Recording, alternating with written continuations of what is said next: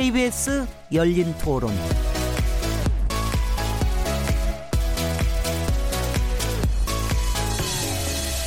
안녕하세요. 묻는다, 듣는다, 통한다. KBS 열린 토론 진행자 시민 김진혜입니다.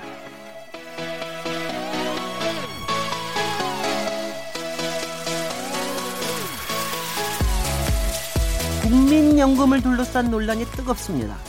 국민연금 자문위원회가 지난 17일 이른바 더 내고 더 늦게 받는 내용의 국민연금 개편안을 발표했는데요. 개편안 발표 이후 청와대 국민청원 게시판에 국민연금 폐지를 요구하는 청원이 올라오는 등 반발이 큰 상황입니다. 저출산 고령화가 심각한 상황에서 국민연금 개혁은 더 이상 미룰 수 없는 과제인데요. 국민연금이 국민 불신을 해소하고 전 국민의 노후 소득 보장이라는 본연의 취지를 살리려면 어떻게 해야 할까요? 오늘은 바람직한 국민연금 개편 방향은 이라는 주제로 토론해 보겠습니다. 8월 21일 KBS 열린 토론 지금 시작합니다.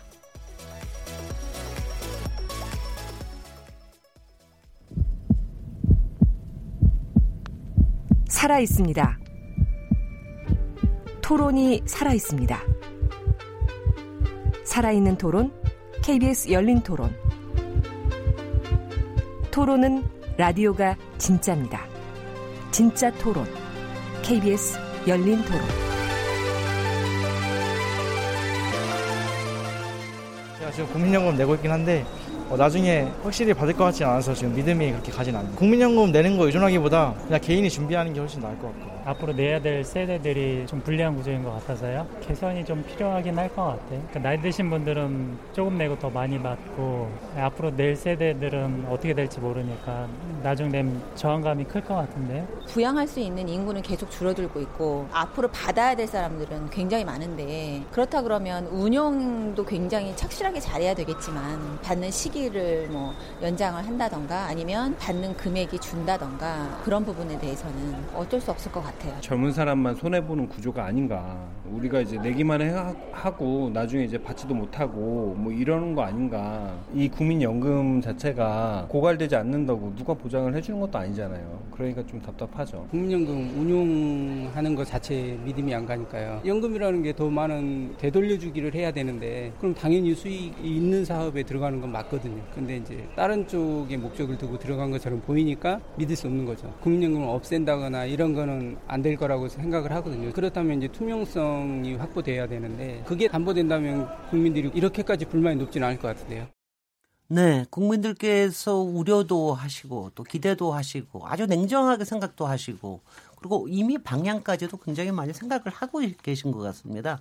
어, 오늘 토론이 아주 뜨거워질 것 같습니다. 청취자 여러분께서 토론에 참여하실 수 있는 방법 안내해 드리겠습니다. 오늘 KBS 열린 토론에서 어, 국민연금 개편에 대해서 얘기 나눠볼 건데요. 국민연금 보험료율 인상에 대해서 어떻게 생각하시는지 기존보다 더 내고 더 늦게 받는 국민연금 개편안에 대해 어떤 입장을 갖고 계신지 의견 보내주세요. 국민연금 수령액과 소득 대체율, 수령 시기와 기금 고갈 논란에 관련된 다양한 생각도 다 좋습니다. 문자는 샤프 9730번으로 참여하실 수 있고요. 단문은 50원, 장문은 100원의 정보 이용료가 붙습니다. KBS 모바일 콩 그리고 트위터 계정 KBS 오픈을 통해서도 무료로 참여하실 수 있습니다. 아, 또한 KBS 열린 토론은 팟캐스트로도 들으실 수 있고 매일 0시 5분에 재방송됩니다. 정치 여러분, 날카로운 시선과 의견을 보내주십시오. 어, 오늘 토론해 주실 네 분, 어, 완전 전문가 분들이십니다. 네 분 소개해 드리겠습니다. 김현명 중앙대 사회복지학과 교수님 나오셨습니다. 예, 안녕하십니까. 저는 아주 조남을 익히 듣고 지금 몇 년, 거의 10여 년째 듣고 있습니다. 네. 오늘 드디어 뵙습니다. 아, 오건욱 내가 만드는 복지국가 공동 운영위원장님 자리하셨습니다. 예, 안녕하세요. 어, 오건호 위원장님께서는 지금 현재 국민연금제도 발전위원회 위원으로 서 이번 개편안을 만드는데 참여하셨습니다. 어, 윤성명 한국보건사회연구원 연구위원님 나오셨습니다. 네, 안녕하세요. 마찬가지로 윤석명 연구위원께서도 국민연금제도 발전위원회 위원으로 같이 개편안 만드셨죠. 정용곤 공적연금 강화 국민행동 집행위원장님 모셨습니다. 예, 반갑습니다. 연금행동의 정용권입니다. 네. 제가 이렇게 여러분들 소개하는데도 이렇게 발음이 약간씩 꼬이는 걸 느끼겠거든요. 이게 어려운 말도 많고요. 굉장히 오히려 국민들은 쉽게 쉽게 지금 받아들이고는 계시는데 사실 이게 그렇게 만만치 않은 문제라서 아마 여러분들 토론회도 많이 지금 다니시고요. 국민들께 아마 앞으로도 많이 설명하고 어 아마 국회 가서도 고생도 하셔야 될 거고 이제 뭐 여러 가지 있으실 텐데요. 차분하게 어, 청취자들께서 좀 이해하실 수 있게 좀 도와드린다는 입장에서 좀 쉽고 그리고 또 재미나게 말씀해 주십시오. 네, 일단은 어, 오늘 저 먼저 시작을 해야 되는 거는 국민연금 개편안 자체 지난 17일 날 발표한 거죠. 국민연금 자문위원회가 발표한 내용을 윤석명 연구위원님께서 어, 간단히 간명하게 소개를 해 주십시오. 예, 간단하게 설명드리려 그러니까 부담부터 생기는데요. 먼저 청취자 여러분들이 머리가 굉장히 아플 것 같아요. 수치들이 좀 나올 것 같으니까요.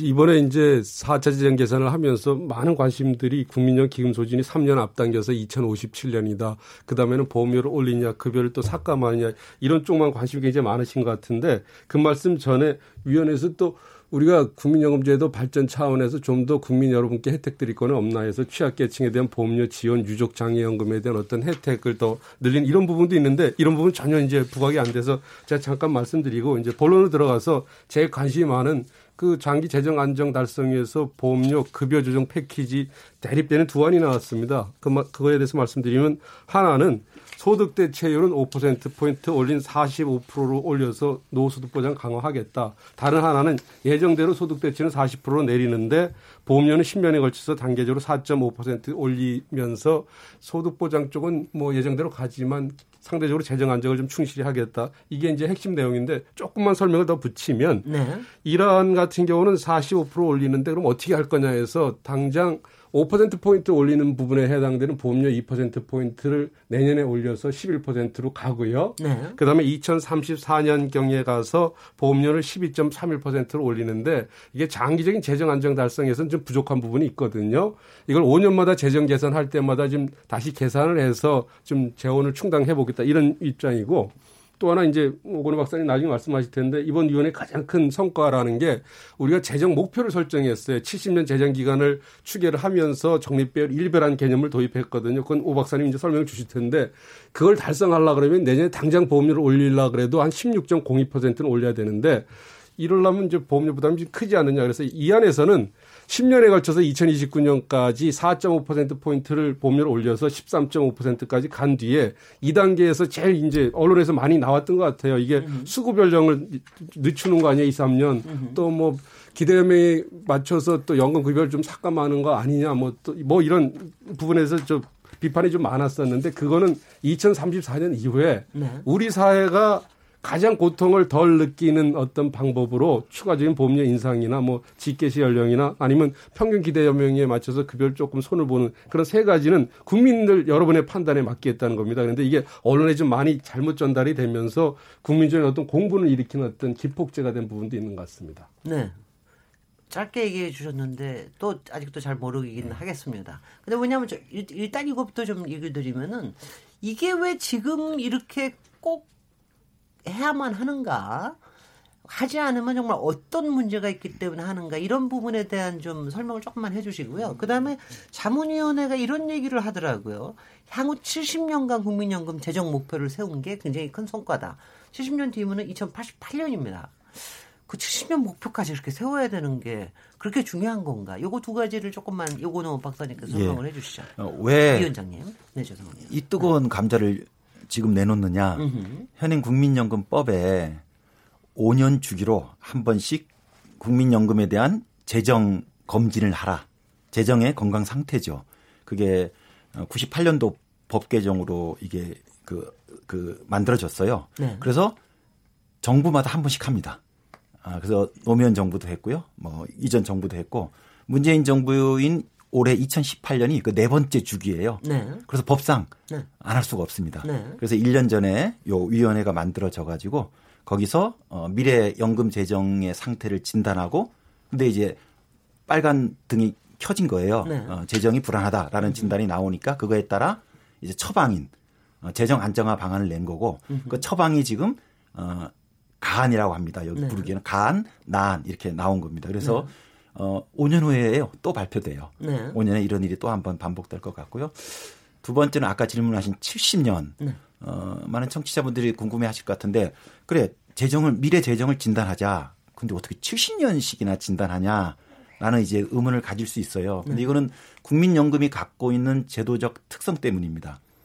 국민연금은 자기가 내고 지금 받는 게 아니거든요. 그렇죠. 건강보험은 지금 내고 지금 받는데 건강보험은 지금 내고요. 예를 들면 20, 20, 20살에 가입을 하게 되면 계속 한 40년 정도 내고 나중에 한 30년 받고 그리고 이제 어, 세상을 떠나게 되겠죠. 네. 그래서 신규 가입자가 20세에 가입해서 대략 그게 90살에 사망할 거기 때문에 90살에까지 연금을 지급해야 되는데 네. 신규 가입자한테 어 나중에 제가 받을 수 있겠어요? 라고 물을 거 아니에요? 네. 걱정 없어요. 네. 당신이 가입해도 앞으로 당신의 그 살아있는 기간인 70년 동안은 음흠. 재정이 남아 있습니다. 네, 네. 그거를 요 요번 재정 목표인데요. 네. 70년 기간 적립배율 1배입니다. 이 네. 적립배율이라는 건 적립금인데 70년 후에도 1년치 적립금을 남겨두도록 요번에 조치를 취하겠다. 네. 그래서 어 70년 정도의 기간을 가지고 목- 재정 안정화 방안을 취하면 재정 안정이라고 요번에 정의를 내린 겁니다.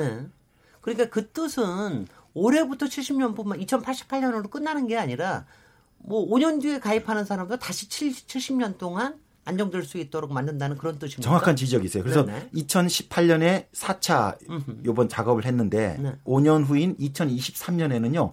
그 시점부터 또 70년을 합니다. 네. 그러면 2093년까지 그러니까 오히려 가입자들한테 신뢰를 줄 수 있도록 만들겠다는 그런 뜻이네요. 그런 그러니까. 그런 뜻으로 70년이고 아까 연금이 갖고 있는 이런 어, 돈 내고 바로 받는 게 아니고 나중에 받기 때문에 네. 예를 들면 핀란드도 70년 추계를 하고요.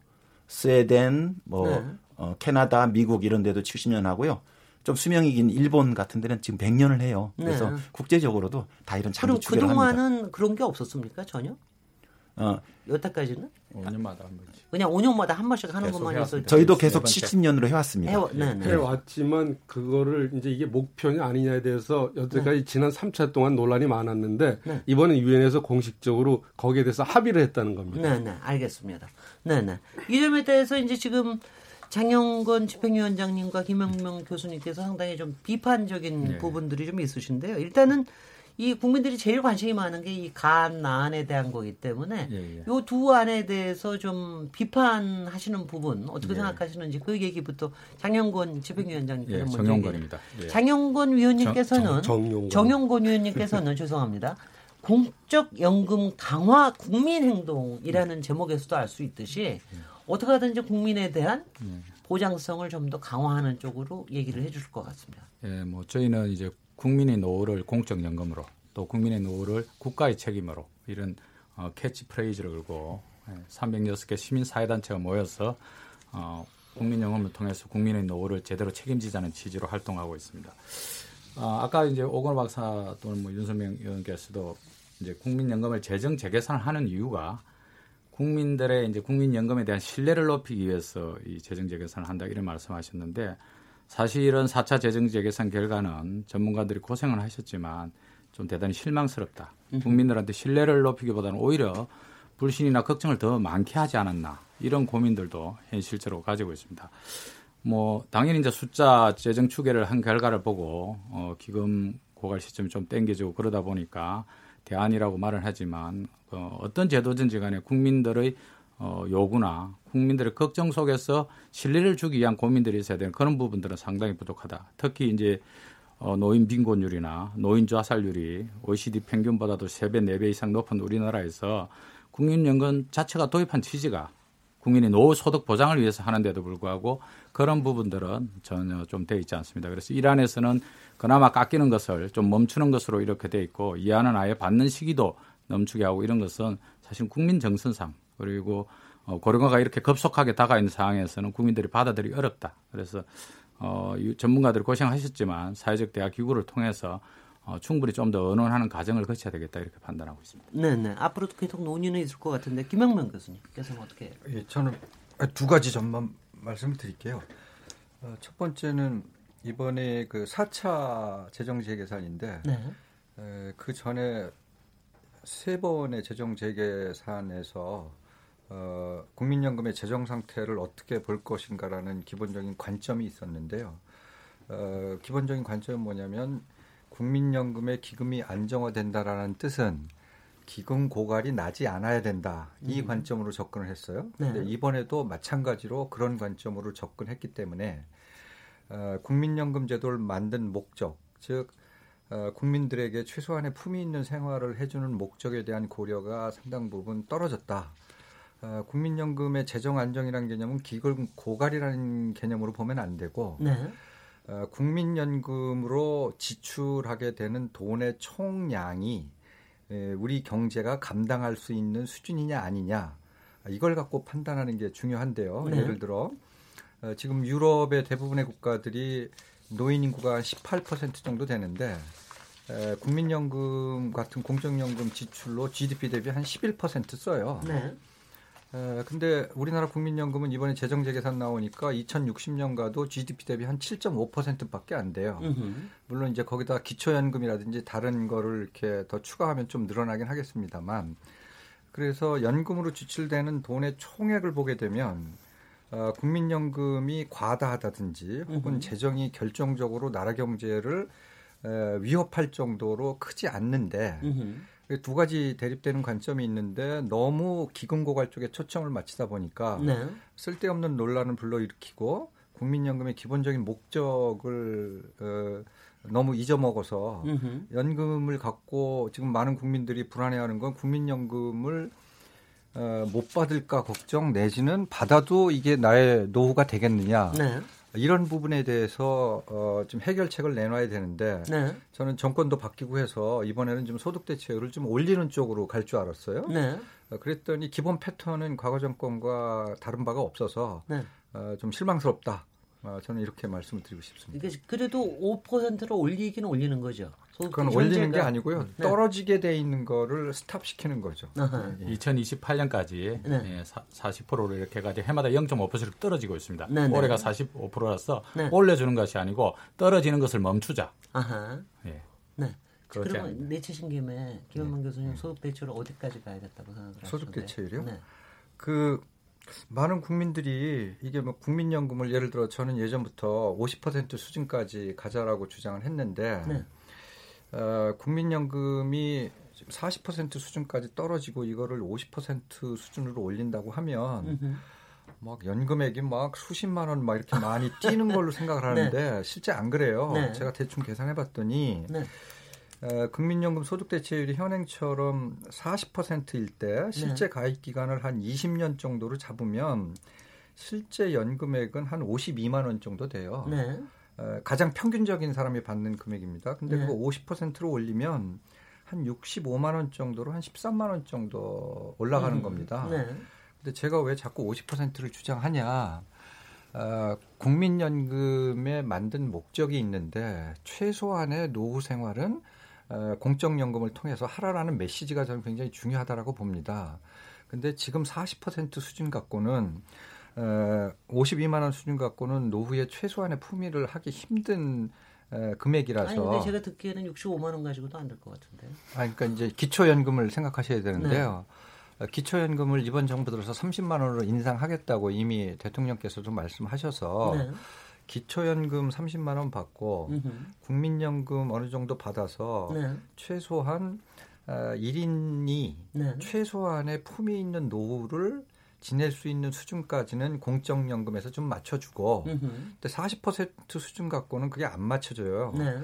아, 그래서 그 다음에 좀 풍족한 부분은 어, 개인연금에서 본인이 하든지 저축을 통해서 하든지 네. 어, 아니면 퇴직연금을 통해서 좀 보충하든지 그건 이제 국가가 책임져야 될 영역은 아닌 거고요. 네. 그래서 제가 거듭 말씀드리는 거는 소득 대체율을 50%로 올리자라고 하는 건 지금 뭐 100만 원, 200만 원 공무원 연금이나 군인 연금처럼 주자는 게 아니고 네. 어, 국민연금액을 너무 낮춰놔서 음흠. 국민들이 국민연금에 대한 불만이 너무 많고 불신이 네. 심하니 쓸데없는 논쟁이 벌어지고. 어, 그래서 차제에 우리나라에서 공공 부분이 책임져야 되는 노후 보장의 몫은 요 정도 되니 음흠. 그 나머지 부분은 국가 책임이 아니다. 이거는 알아서 준비하십시오. 하십시오. 어, 이런 메시지가 좀 나왔으면 좋겠는데 네. 위원회에서는 이제 과거 알겠습니다. 틀에 따라서 무슨 얘기, 무슨 네, 그런 얘기는 안 하고 제가 이쪽에 조금만 더 질문을 음. 좀 드리고 네, 네 하겠습니다. 네, 지금 뭐 손 들고 난리를 하시는데요. 조금만 더 질문하겠습니다. 제가 최근에 그 신문에서도 많이 그 나오고 그런 거 보면 음. 노후에 노후를 그, 그대로 이제 괜찮게 살라 그러면은 음. 가구당 그래도 한 190만 원 정도는 있어야 된다 뭐 이러고 되게 나옵니다. 예. 그러니까 지금 이것도 어, 한 65만 원 플러스 기초연금 30만 원 하면은 음. 이제 2인으로 하면 꼭 곱하기 2를 할 수 있다는 뜻입니까, 그게? 네. 아니, 곱하기 2는 이제 아니고. 규모의 경제가 네, 네 있기 때문에 네, 그렇게는 안 되고요. 네. 가장 그래도 좀 저 신뢰할 수 있는 기관에서 낸게 네. 노인이 혼자 네. 살아갈 때 최소 생활비가 1인 기준으로 104만 원. 104만 원. 그럼 좀 적정하게 네. 약간 좀 더좀 어, 여유 있게 살려면 145만 원. 으흠. 2인 기준으로 하면 최소가 145만 원. 네. 아, 아 1인 기준이요? 네, 네. 1인 아니, 아니, 그러니까 죄송합니다. 부부 가구 기준으로 할때 최소가 145만 원 정도. 네. 어, 그다음에 적정하려면 한 236만 원 정도. 알겠습니다. 어, 이 정도인데 예. 제가 주장하는 게 뭐 적정한 생활비를 어, 국민연금과 기초연금을 통해서 하기도 어렵고 네. 너무 재정이 많이 들어가기 때문에 그다음 아무튼 공공 부분이 보장해야 되는 최소 수준은 네. 정부가 어, 확실하게 보장을 해주는 알겠습니다. 믿음이 좀 있어야 된다 아, 이런 얘기입니다. 뜻은 굉장히 좋은 것 같아서 귀가 솔깃합니다. 음. 죄송합니다만. 네. 그다음에 또 한 가지 아까 얘기하시는 재정 국가 재정으로 보장하는 게 지금 현재 아무리 봐도 6.5%인가 이 정도밖에 안 된다고 했는데 7.5%. 네, 네. 그러면 해외의 기준이나 이런 걸 봐서는 그러니까 물론 우리나라의 재정 상태도 많이 달라지긴 하겠습니다만은 네. 몇 퍼센트까지 올릴 수 있다고 보, 시는 겁니까? 그건 이제 역사적인 자료를 갖고 판단할 수밖에 없는데 네. 공적연금으로 지출하는 돈이 굉장히 많은 나라들은 한 GDP 대비 15%. 아하. 예, 이탈리아 네. 이런 데가 그 정도 써요. 근데 네. 좀 부담이 심하니까 좀 낮추자는 얘기가 있고. 네. 그래서 대략 그 역사적 경험을 보게 되면 맥시멈 15%. 그 노인 인구 비중에 따라 좀 알겠습니다. 틀려지긴 합니다만 네. 어, 10에서 15% 사이 정도 되게 되면은 어, 그걸 조세로 걷건 다른 세금으로 걷건 네. 그 정도까지는 이제 감당할 수 있는 수준이다. 네. 아, 이렇게 저는 뭐 개인적으로 어, 말씀드리고 어. 싶습니다. 네. 이제 제가 조금은 이제 이해를 했습니다. 네. 저 김, 김현명 교수님의 저 비판 포인트도 이해를 했고요. 그 동안에 음. 쭉 이제 이제, 이제 네. 말씀 왜 뭐 얘기를 들으면 굉장히 네. 솔깃하지만 막 손이 막 올라가시네요. 네. 왜 그렇게 못 하고 있는지 윤석명 연구위원님께서 예, 뭐 지가 될 수만 드릴 수만 있다면 한 달에 200만 원 드려서 뭐, 뭐 그렇게 부족하죠. 네. 한 500만 원 드리면 얼마나 좋겠습니까? 예를 들면 그렇게 하면 저희가 돌려 드릴게요. 네. 근데 이제 여기서 팩트 확인부터 해야 될 것 같습니다. 네. 이제 G, 아까 GDP 대비 연금 지출이 이제 우리가 많은 분들이 국민연금에 대해서 불신을 갖게 된 이유가 지금 보면 보험료만 내고 받지를 못하니까 내다가나 그냥 뭐 이렇게 그냥 조세장 가는 거 아니냐 그래서 장래연금이다 뭐 막걸리연금이다 이런 아주 안 좋은 표현도 나오는데 그런 평가가 나오는 건 2020년 기준으로 GDP 대비 국민연금 지출액이 한 1.4%포인트밖에 안 돼요. 내기만 하고 받지를 못하니까 불신이 많은 거죠. 네. 근데 우리 아까 김현미 교수님께서 2060년에 GDP 대비, GDP 대비 7.5%라 그랬는데 맞습니다. 네. 근데 여기서 우리가 꼭 짚고 넘어가야 될 게 20년 인 2080년에는 이게 9.4% 엄청 2% 포인트라면 엄청 많은 거거든요. 그럼요. 그러고 으흠. 여기서 머무는 게 아니라 이제 기초연금 부분이 있기 때문에 기초연금이 지금 추세로 간다면 GDP 대비 한 최소 2% 포인트 이상 갈 거고요. 네. 다른 나라는 GDP 대비 지출 나오는 게 common pension으로 공무원 사학연금들이 다 포함돼 있어요. 군인연금들이. 네. 우리는 이게 따로 가니까 네. 특수직역연금 포함하면 이게 한 10, 무슨, 10한 3% 이상 넘어갈 수가 있다는 거죠. 으흠. 근데 뭐 15% 가는 이태리 같은 경우 그러니까 금융위기로 그 구제금융까지 받았지 않습니까? 네. 영국 이런 나라는 지금도 한 8% 정도밖에 알겠습니다. 안 돼요. 네, 그래서 네. 이 부분도 이제 우리가 어떻게 보느냐에 따라 다를 수가 있다는 거고요. 음흠. 그다음에 국민연금 관련해서 이제 40% 이거 저 품위 유지하기 참 어렵지 않느냐 그랬는데 2007년에 유시민 장관께서 사퇴까지 하면서 우리 어렵사리 노무현 정부에서 이걸 계획을 했거든요. 조금 올렸죠. 아, 올린 게 아니라 이제 보험료는 못 올리고 보험료 못 올렸어요. 네, 못 그때. 올렸어요. 그러니까 20년 동안 네. 네, 못 올리고 급여만 2028년까지 40%로 이제 떨어뜨릴 예정인데 이게 너무 깎는다 그래갖고 이제 이 이제, 네, 네. 이제 논란이 벌어지고 있는데 여기서 우리가 간과하지 말아야 될 건 그동안 기초연금 부분이 정부에서 100% 세금으로 네. 충당하는 기초연금이 국민연금이 삭감되는 거 이상 빠른 속도로 늘어나고 있다는 늘어나기. 겁니다. 네네. 그래서 노무현 아니 문재인 정부 지금 출범 때 기초연금 1년 지출액이 10, 연간 한 10조 정도 예상이 되는데 네. 연간 10조 원인데 5년 뒤 이 기초연금 지출액이 20조 원으로 두 배로 증가할 예정입니다. 네. 그건 연금액이 1.5배 늘어나는 것도 있지만 그 5년 사이에 기초연금 받는 수급자 그렇게 많이 늘어나기 때문에요. 네. 그러니까 정부 역할이 없는 게 아니라 정부 역할은 굉장히 많아지고 있어요. 그럼에도 불구하고 비판을 받는 부분이 있고요. 한 가지만 제가 추가를 하면 우리 입장에서 우리 세대 입장에서는 많이 받으면 좋겠죠. 그런데 제가 1차, 2차, 3차, 4차 네 차례 재정 계산에 다 참여를 하고 있는데 네. 이번엔 분위기가 좀 다릅니다. 뭔가 하니까 그동안 소리가 없던 젊은 세대들의 목소리가 우리는 어쩌란 말이냐 이겁니다. 네. 그래서 이 논의는 지금 중년층, 장년층, 퇴직한 세대, 은퇴한 세대 입장도 중요하지만 네. 이 제도를 이끌어갈 현재 젊은 세대하고 미래 세대 입장도 반영해야 된다. 그러면 우리가 이 논쟁에서 아- 아쉽지만 최대의 공약수 또 다른 목소리를 못 내는 집단의 목소리도 대변을 해주면서 이 논의를 해야 좀 균형 잡힌 논의가 될 수 있을 그러니까 것 같다. 이번 이번에 개혁에서는 기금의 건전성에 대한 관심이 그만큼 높아졌다는 그런 뜻이네요. 상대적으로 세대 간 형평성 부분이 굉장히 많이 대우가, 대두가 되고 있는 것 같습니다. 과거에 네, 비해서. 알겠습니다. 그렇습니다. 하나만 팩트 차원에서 요건 네, 의견이 네. 아니고요. 간단히 말씀드리면 김현명 교수님. 2060년에 네. 기초연금, 국민연금, 뭐 공무원연금 다 합쳐서 지출이 네. GDP 11%에서 한 12% 정도 될 것 같은데 네. 그 2060년에 우리나라 노인 인구가 전체 인구의 42% 정도 됩니다. 네. 그런데 지금 유럽이 GDP 11에서 12% 지출하는데 노인 인구가 18%예요. 아, 그래요. 그러니까 노인 인구 수를 감안하면 11% 12%가 매우 적은 거다. 이 어허. 팩트만 좀 말씀드리겠습니다. 네네. 예. 아, 근데 뭐 이것저것 다 이해는 다 이제 조금씩 다 이해는 가겠습니다. 그러니까 오건호 위원장. 오늘 주제가 네. 국민연금을 어떻게 풀 것인가인데 풀 네. 문제 숙제가 크게 보면 두 개거든요. 네. 이거 갖고 살겠니? 네. 금액이 작, 연금액이 작다는 거고 지금 내가 내는 내면 나중에 받을 수 있을까? 어, 미래 지급 가능성엔 불안이에요. 네. 근데 어, 금액을 올리면 재정은 더 어려워지거든요. 그렇겠죠. 금액을 동결하거나 깎으면 재정은 좀 좋아질 것이고. 문제는 이 두 마리 토끼가 같은 방향이 아니라는 거죠. 그리고 결국은 두 마리 토끼를 다 잡아야 되는 거거든요. 네. 근데 이번에 저희가 위원회에서 활동을 하면서 이제 그 70년 추계 결과를 받았어요. 네. 그래서 소진 연도도 앞당겨지고 지금으로부터 한 40년 정도 앞에서 소진이 되고요.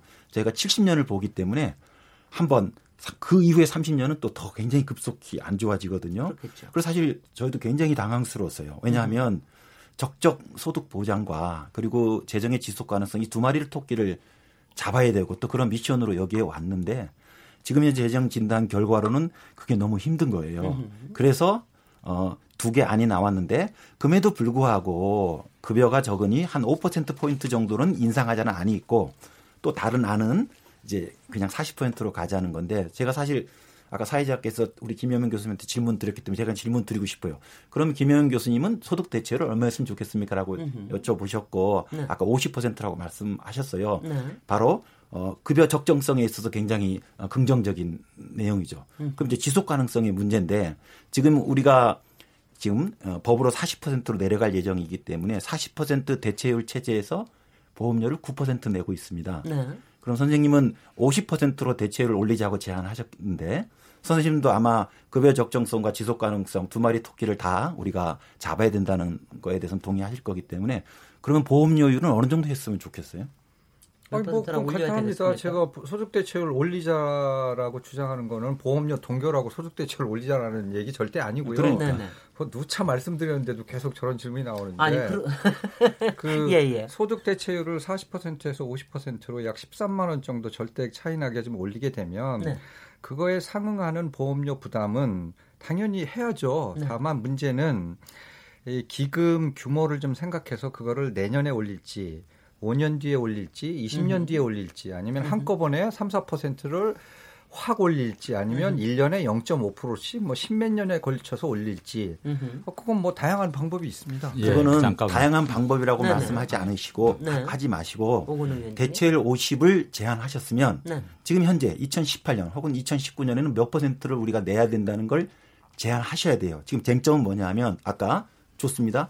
2060년 미래 일이지만 그때 지금 유럽 나라들이 사- 지출하는 만큼을 우리가 연금 으로 지출할 거예요. 아까 이제 김혜명 선생님께서 11%라고 말씀하셨고 그럴 거라고 가정할 수 있어요. 그래서 미래의 연금 지출이 우리나라도 유럽만큼 많아질 거라는 건 팩트입니다. 아무도 네. 부정하지 못해요. 근데 현재 우리나라 연금 지출은 지금 GDP 3% 정도 되는 거거든요. 그러면 미래 그11% 연금 지출을 하고 우리는 지금 3% 지출을 하는데 이걸 보험료로 환산하면 우리는 9%만 내고 있고 미래 아이들은 훨씬 많이 낼 것 같은데 네. 왜 그들은 그 많은 보험료를 내고 우리는 요만큼만 내는지 네. 결국은 미래 그 지출을 감당하는 데 있어서의 세대 간 형평성 문제고 그렇다면 문제. 우리가 네. 대체율을 올려도 지금 지급이 발생하는 게 아닙니다. 네. 30년, 40년 후에 지급 발생하는 거거든요. 네. 그때 아이들의 부담을 줄여주기 위해서 우리가 조금 더 보험료를 더 내자. 네. 그래서 그 보험료 인상폭이 사실은 요번 이혼의 두 복사안의 쟁점이에요. 네. 하나는 조금 느슨하게 천천히 가고 하나는 좀 빨리 올라가는 거거든요. 예, 예. 저는 자, 국민들의 네. 토론을 위해서 이런 것들에서 분명한 어, 자기 모형을 제시해 줘야 되죠. 예. 장영건 위원장님 예. 얘기하시기 집행위원장 이 얘기하시기 전에 제가 먼저 하나 질문 예. 좀 하겠습니다. 왜- 아마 제가 오건호 위원장님께 질문 오건호 위원장님께 된 질문보다는 국민연금 자문위원회에 대한 예. 질문이기도 한데요.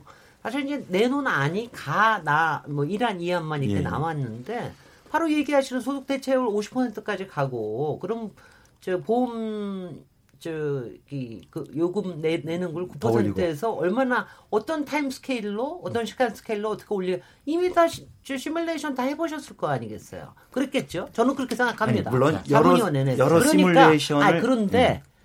그렇게 많이 해보셨을 거라고 저는 생각을 합니다. 예. 그런데 그런데 이 마지막에 요 두 개로 낸 이유는 무엇이냐? 그걸 가지고 저 여쭤, 여쭤보고 싶네요. 그걸 다시 설명을 해 주십시오. 그러니까 50%로 올리게 되면 네. 훨씬 많은 재정이 필요하거든요. 네네. 즉 지금 국민들한테 보험료를 올려야 되는 그 제한의 폭이 커지는 거예요. 단기간에 올려야 되는 율이 너무 높다.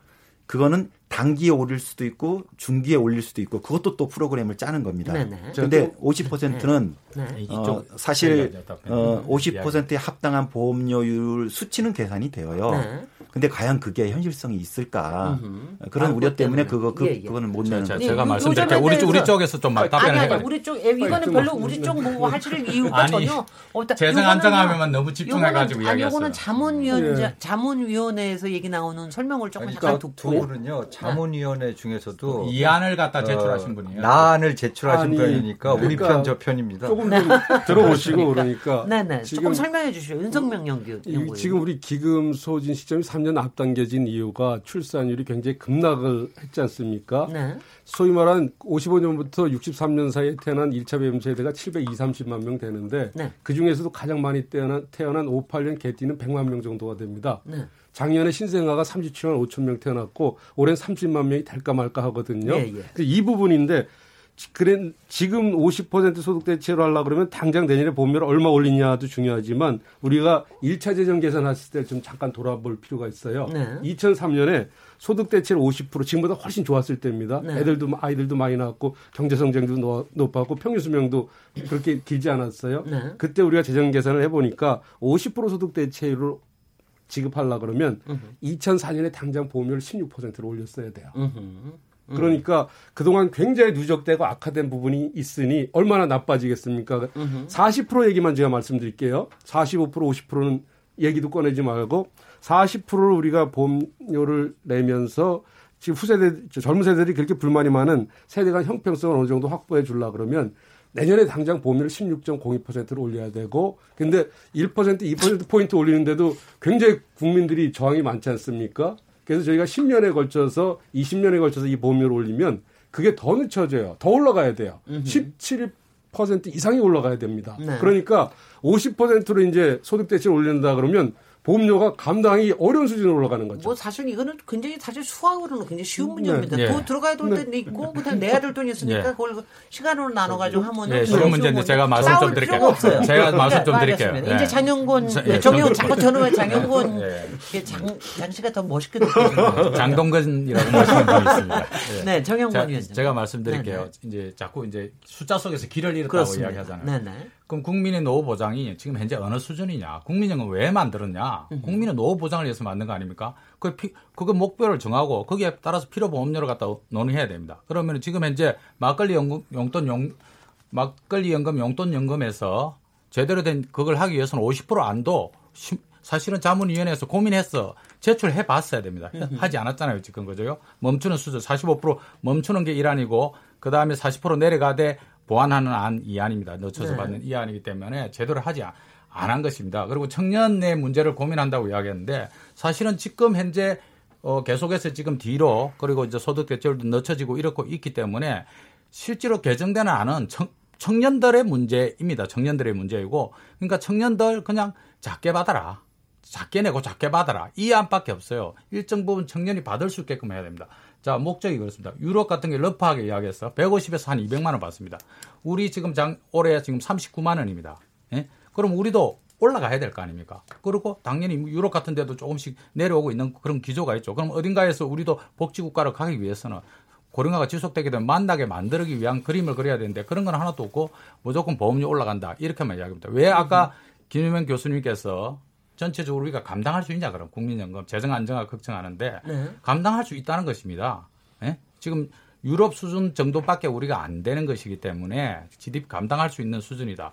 자꾸 두, 이 관점이 뭐냐면 재정 안정을 이야기하시는 분들이 두 마리 토끼라고 합니다. 국민연금에 소, 노후 보장도 해주면서 재정 안정 전혀 다릅니다. 이거 두 마리 토끼가 아닙니다. 노후 보장을 목적으로 두고 재정 안정화 보험료는 어떻게 따라갈 것인가의 문제인데 그걸 마치 토끼도 맞처럼 물가 금리 뭐 이런 이런 관점에서 그냥 경제 지표로 생각하는데 국민 어차피 예를 들어서 60년 뒤에 국민들이 먹고 살기 힘들면 국민연금하고 다른 방법 재정으로라도 빈곤 문제를 해결해야 됩니다. 자식이 해결하든지. 그래서 저희가 국민연금이 또박또박 제대로 내서 좀 받게 하고 나머지 부분들은 기초연금을 베이스로 깔고 이렇게 가자는 취지대도 불구하고 여전히 국민연금에 대한 불신만 강화시키고 그것과 관련된 대안을 제대로 내지 못하기 때문에 국민들이 다 분노하는 것입니다. 그 글쎄요. 저, 네네네. 김현민 교수님. 예, 그- 아니 근데 제가 주- 듣고- 들으면서 제가 조금 논리에서 제가 조금 이상하게 생각한 거는 예. 국민 불신만 가속됐다라는 거는 저는 꼭 그렇게는 생각이 안 드는 게 그, 예. 굉장히 좋기는 좋은데 그러니까 조금 어 일단 많이 보장해 준다면 좋은데 많이 보장하면 그래도 아무리 국가에서 보장하더라도 내가 내는 돈은 조금 더 많아지는 거 아니야? 그러니까 이게 더 맞는 논리인 것 같거든요. 많이 주면 이제 이야기하는데 사실은 네네. 지금 현재 너무 낮지 않습니까? 더 내고 제대로 받자. 더 내고 뭐 제대로 받을 수준, 네, 받은 수준. 정도로 음흠. 출발을 해야 되는데 네. 그러지 못하고 여전히 깎이는 것은 그대로 계속 깎여 나가게 하고 받는 것은 받는 시점은 더 늦게 만들고 음흠. 이렇게 해가지고 제조가 존립할 수 있겠습니까? 네, 알겠습니다. 그- 예, 김현민 교수님. 그- 네. 저 국, 국민연금 소득대체율을 40%로 고정시키고 보험료율을 14%나 뭐 아까 윤 박사님 16%까지 올리자라고 주장을 하셨는데 네. 그왜 그렇게 해야 되죠? 그럼 이제 기금을 안정화시키기 위해서 답이 그거예요. 기금 고갈 시점을 뒤로 쭉 빼서 안정화시키자. 근데 저렇게 주장하시는 분들이 지금 더 생각해 보셔야 될 게 당장 보험료율을 16%까지 내년에 올린다고 하면 지금 국민연금 기금이요. 어, GDP 대비 한 36% 쌓여 있거든요. 네. 630몇 조가. 네. 아, 저희 당장 예? 올리자 그러지 않았어요. 네, 네, 네, 당장 네. 올리자 아니, 그러지 여기서 이 끝난 다음에. 네. 근데 김현민 보험료율을 교수님. 확 올리게 되면 네. 국민연금 기금이요. 이거는 이번에 그 재정 재계산 자료에서 나온 건데 GDP의 100%까지 쌓여요. 네. 1008 우리나라 1년 GDP가 1,800조인데 1,800조짜리 기금이 하나 있는 겁니다. 네.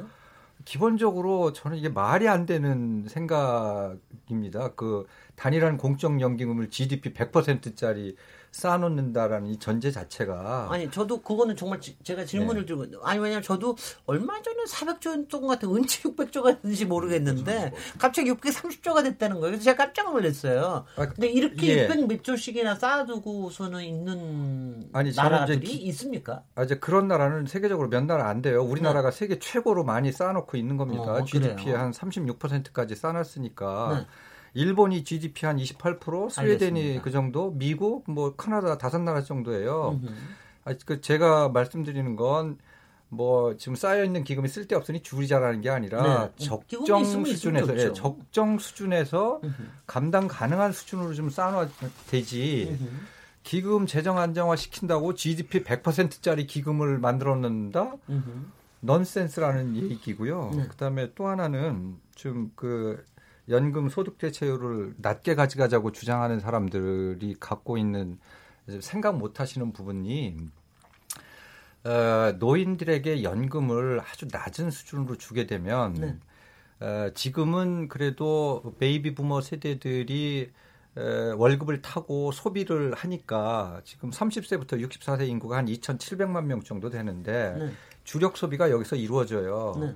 그런데 앞으로 4, 50년 뒤에 노인 인구가 42%가 되고 1,900만 명, 네. 돈을 낼 수 있는 계층은 지금보다 30부터 64세 인구가 1,500만 명으로 줄어들어요. 네. 근데 네. 그 중에 55세 이상 뭐 은퇴한 사람 빼면 실제 돈 쓸 수 있는 계층이 1,000만 명입니다. 네. 그러면 누가 소비를 합니까? 돈을 아. 쓸수 있는 사람이 네. 없어요. 경제에도 어, 그래서 연금이 있군요. 적정 수준으로 지급되지 않으면. 내수가 결정적인 타격을 입을 가능성이 더 높아요. 네. 그러니까 기금 고갈 나기 이전에. 그 전에 연금이 충분히 지급 안 돼서 내수가 위험에 빠지게 되면 기금 재정 파탄 전에 경제가 결정적으로 문제가 생길 가능성이 높습니다. 알겠습니다. 그래서 인구에게 적정한 어떤 사람이 돈을 쓰게 해줄 건가를 고민을 하고 연금 문제를 좀 들여다 보셔야 되는데 네. 그런 고민은 하나도 없이 내는 돈, 받는 돈 어, 저기- 마이너스니까 올리자. 네. 잠깐만요. 어, 그, 이, 뭐 넌센스라고 굉장히 생각합니다. 논리가 저기 굉장히 그 다음 논리가 굉장히 또 길어질 것 같기 때문에 여기서 잠깐 토론 좀 쉬고요. 조금 열좀 식히시고요. 제가 놀랍니다. 이 국민연금 가지고 왔는데 이렇게 토론이 자꾸 막 뜨거워지고 막 불끈불끈하는 거. 굉장히 그만큼 깊어요. 아니 그, 그, 그날 그만큼 생각이 다르고 신념이 다르신 것도 있겠습니다만 그만큼 또 어려운 문제고 국민들이 관심이 많은 과제이기 때문에 그런 거라고 저는 이해하고 싶습니다. 잠시 쉬었다가 토론 이어가 보도록 하겠습니다. 지금 여러분께서는 KBS 열린 토론 시민 김진애와 함께하고 계십니다.